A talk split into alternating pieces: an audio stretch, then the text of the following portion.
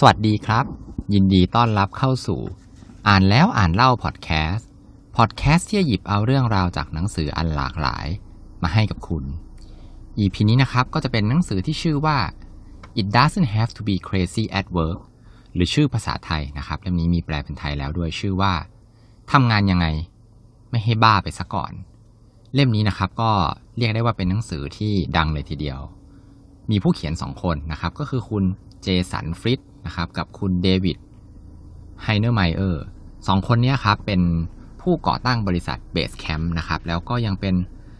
ผู้ที่เคยเขียนนะครับหนังสือดังมาแล้ว 2 เล่มก็คือ Rework แล้วก็ Remote นะครับเล่มนี้ก็เรียกได้ว่าเป็นหนังสือที่ดังมากๆเลยนะครับเล่มที่ 3 ของสองคนนี้นะครับ โดยเล่มนี้เนี่ยเนื้อหาหลักๆเลยนะครับ จะพูดถึงความเชื่อนะครับ ความเชื่อในการทำงานแบบเดิมนะครับ ที่ว่าจะต้องทำงานเยอะๆนะครับ หรือว่าต้องดูยุ่งตลอดเนี่ย แต่ว่าสองคนเนี้ครับเขาจะมีวิธีการคิดที่เรียกได้ว่าค่อนข้างจะตรงกันข้ามนะครับ แล้วก็ดูขัดแย้งกับความเชื่อเดิมๆเนี่ย อยู่เยอะเลยนะครับ ก็คือเหมือนกับว่าทำถ้าจากที่ผมอ่านเนี่ยก็คือเหมือนทำกลับกันแทบจะทุกอย่างเลยนะครับ แต่ว่าเขาอะใช้ในบริษัทของเขาแล้ว work นะครับเขาก็เลยมาเขียนหนังสือนะครับ เพื่อที่จะ นำเสนอแนวคิดนะครับ อันเนี้ยนะครับ ก่อนอื่นนะครับ ก่อนจะเริ่มก็ต้องบอกก่อนเลยว่า ตัวบริษัท Basecamp เนี่ยครับมันเป็นบริษัทที่เป็นบริษัทซอฟต์แวร์คอมพิวเตอร์นะครับ ดังนั้นเนี่ยอาจจะใช้เป็นตัวแทนของบริษัททุกบริษัทเลยเนี่ยไม่ได้นะครับ ก็ต้องดูตามความเหมาะสมกันนะครับ เริ่มต้นเนื้อหาเลยเนี่ยครับ ก็เขาพูดถึงว่าทำไมคนในสมัยนี้เนี่ยชอบที่จะทำงานจนเรียกได้ว่า แทบจะบ้าตายเลยนะครับทำงานหนักนะครับ มากมายเลยแล้วก็เวลาทำงานเนี่ยมันลากยาวเลยเวลา OT ไปบางทีก็โต้รุ่งนะครับ แล้วก็ต้องอดหลับอดนอนโดยที่ไม่เหลือเวลาให้ใช้ชีวิตของตัวเองเลย แล้วก็แน่นอนเวลาครอบครัวเนี่ยก็ไม่มีด้วยเช่นกันนะครับ ทีนี้นะครับเดี๋ยวผมจะพาไปดูแนวคิดของผู้เขียนนะครับ โดยเลือกหัวข้อที่น่าสนใจนะครับ มาแชร์ให้ฟังกันนะครับ อันแรกครับก็คือเรื่องของการทำงานนะครับ ผู้เขียนบอกว่าการทำงาน 8 ชั่วโมงต่อวันนะครับ หรือว่าราวๆ 40 ชั่วโมงต่อสัปดาห์เนี่ยมันก็เหลือเฟือแล้วนะครับ ที่บริษัท Basecamp เนี่ยจะไม่มีการทำงานโต้รุ่ง และไม่มีการทำงานหรือว่าตามงานในวันหยุดนะครับ ที่พวกคุณเนี่ยรู้สึกว่าเวลาเนี่ยมันไม่พอเนี่ยทำงานจริง ๆ แล้วเนี่ยพวกคุณทำงานแค่ไม่กี่ชั่วโมงเท่านั้นเองนะครับ เพราะว่าพวกคุณเนี่ย โดนขโมยเวลาไปตลอดเวลาเลยนะครับ ไม่ว่าจะเป็นจากการประชุมนะครับ หรือว่าแม้แต่พวกสิ่งรบกวนสมาธิอื่นๆเนี่ยตลอดเวลาเลย ก็เลยทำให้เวลาที่ทำงานของคุณเนี่ยมันถูกขโมยไปนะครับ ผู้เขียนเขาบอกว่าวิธีการง่าย ๆ อย่างหนึ่งครับ ที่จะทำงานแค่วันละ 8 ชั่วโมง ก็คือ อะไรที่ทำไม่เสร็จเนี่ยก็แค่เลื่อนกำหนดเวลามันออกไปนะครับ ก็คือมาทำในวันรุ่งขึ้นนั่นเองไม่ต้องอยู่ดึกนะครับ แต่ถ้าเกิดว่าลง ตารางเวลาแล้วเนี่ย ยังหาเวลาใส่ลงไปไม่ได้ เพราะว่าเวลามีอยู่แค่ 40 ชั่วโมงต่อสัปดาห์ใช่ไหมครับ ตามคอนเซปต์เนี่ย ผู้เขียนบอกว่าคุณห้ามเพิ่มเวลาครับ แต่คุณเนี่ยจะต้องเลือกแล้ว เลือกว่าจะทำอะไรนะครับ แล้วก็เลือกที่จะไม่ทำอะไรนะครับ อันนี้เป็นประเด็นสำคัญเลยนะครับ ก็คือเหมือนกับให้ priority งานนั่นเอง แล้วก็งานบางงานเนี่ย พอคิดจริง ๆ แล้วเนี่ย อาจจะไม่ต้องทำก็ได้นะครับ ข้อถัดมาครับ มีชื่อบทว่ามีเวลานะครับสำหรับให้คำปรึกษานะครับ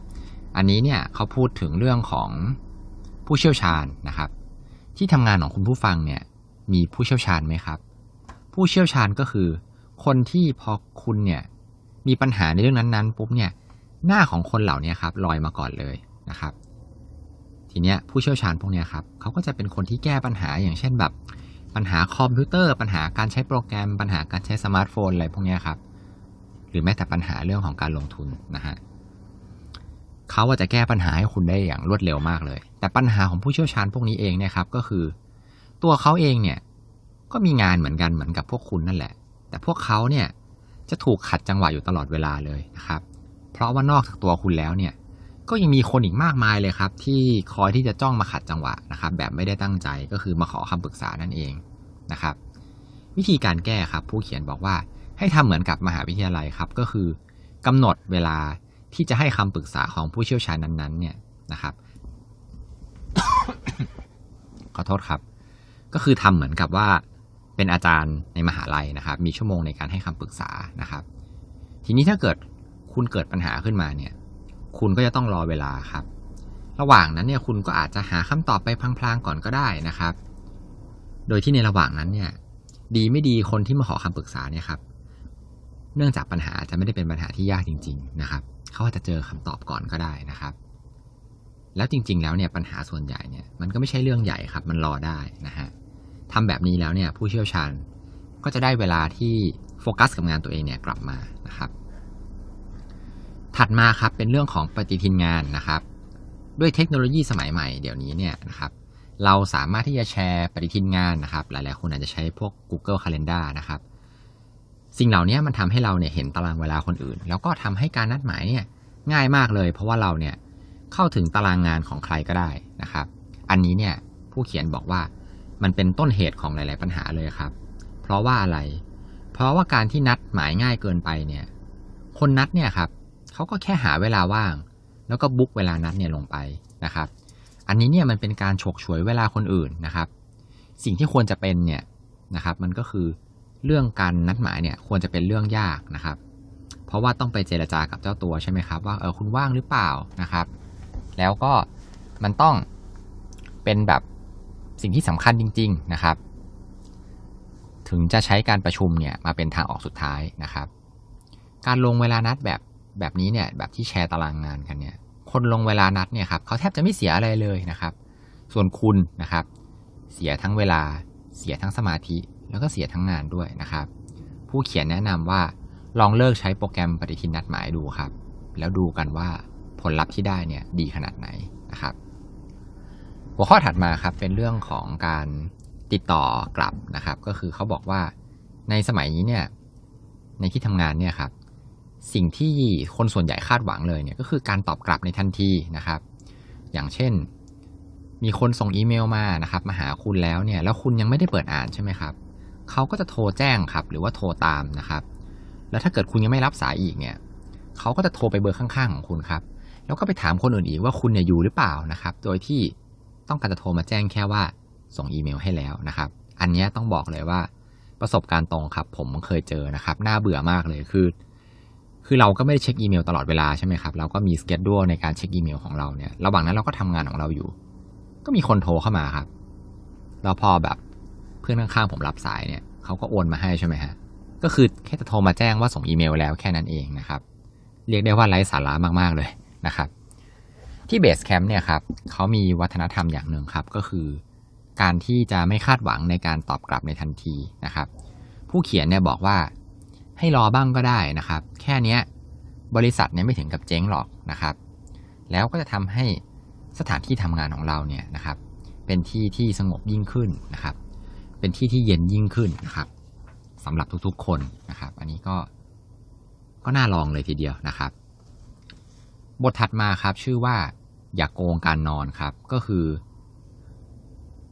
เขาบอกว่าหลาย ๆ คนเนี่ยชอบคิดไปว่า เอ้ย คนจริงเนี่ย นอนแค่สี่ถึงห้าชั่วโมงก็พอนะครับ มีแต่ไก่อ่อนเท่านั้นแหละที่นอนมากนะครับ คนมันจะประสบความสำเร็จได้เนี่ยมันต้องเสียสละนะครับ ผู้เขียนบอกว่า พวกนี้มันเป็นเรื่องไร้สาระมากเลยนะครับ เขาบอกว่ามันไม่คุ้มเลยครับ ที่จะอดนอนแล้วเอาเวลาตรงนั้นเนี่ยไปเพิ่มชั่วโมงการทำงานนะครับ เพราะว่าผลลัพธ์ที่ได้ครับก็คือคุณเนี่ยจะหมดแรงนะครับ การอดนอนเนี่ยมันเป็นการทำลาย IQ แล้วก็เป็นการลดความคิดสร้างสรรค์เนี่ยอย่างมาก ๆเลยนะครับ แล้วที่สำคัญครับ คุณเนี่ยจะกลายเป็นคนที่อารมณ์เสียง่ายนะครับ แล้วก็ถ้าเกิดคุณเนี่ยอดนอนบ่อย ๆนะครับ สิ่งที่มันเกิดซ้ำๆเนี่ยครับมันจะทำให้เราเนี่ยติดนิสัยได้ครับ ก็คือจะกลายเป็นคนนิสัยเสียในเรื่องของการนอนนะครับ ผู้เขียนครับเขาแนะนำนะครับ ว่าให้นอนอย่างน้อย 8 ชั่วโมงนะครับ เพื่อที่จะเพิ่มประสิทธิภาพในการทำงาน แล้วก็มันคุ้มค่ากว่า อันนี้ก็อย่างที่รู้ๆกันนะครับ หนังสือหลายๆเล่มเขาก็พูดแบบนี้ไว้เหมือนกันนะครับ หัวข้อถัดมาครับ อันนี้แบบผมชอบมาก ๆ เลยนะครับ น่าสนใจมากเลย ชื่อว่าบริษัท 3 คนครับ ผู้เขียนบอกว่าผลิตภัณฑ์ส่วนใหญ่ของบริษัท Basecamp เนี่ยสร้างโดยทีมเล็ก ๆ ที่มีสมาชิกแค่ 3 คนเท่านั้นนะครับ ซึ่งส่วนมากเนี่ยก็จะเป็นนักออกแบบคนหนึ่งนะครับ แล้วก็เป็นโปรแกรมเมอร์ 2 คนนะครับ เขาบอกว่ามากคนก็มากความ แล้วก็มากเกินไปด้วยนะครับ สามคนเนี่ยเป็นตัวเลขที่กำลังดี เพราะว่าเป็นเลขคี่นะครับ เวลาออกความเห็นอะไรเนี่ยก็จะไม่มีการเสมอกันนะครับ ส่วนถ้าเกิดว่า เอ๊ะ ถ้าเกิดเป็นห้าคนหกคนเจ็ดคนล่ะนะครับ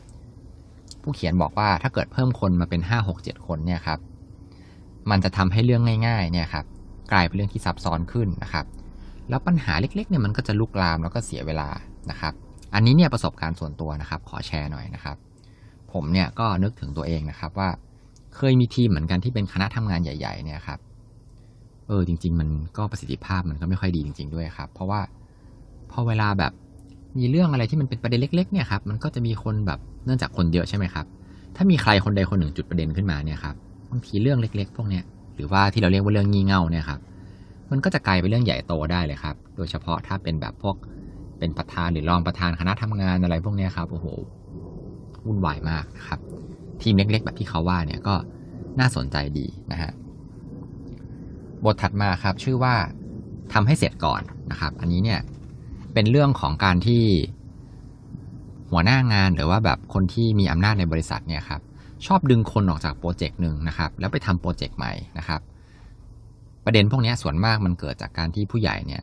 รอไม่ได้ครับ เวลาที่ตัวเองเนี่ยไปฟังอะไรมาหรือว่ามีไอเดียใหม่ ๆ นะครับ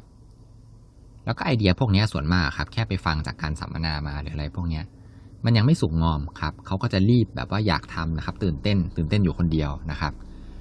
แล้วโปรเจกต์มากมายครับ ก็จะถูกทิ้งค้างเอาไว้ เพราะว่าถูกดึงคนออกมานะครับ อันนี้ที่ Basecamp ครับเขาแก้โดยการที่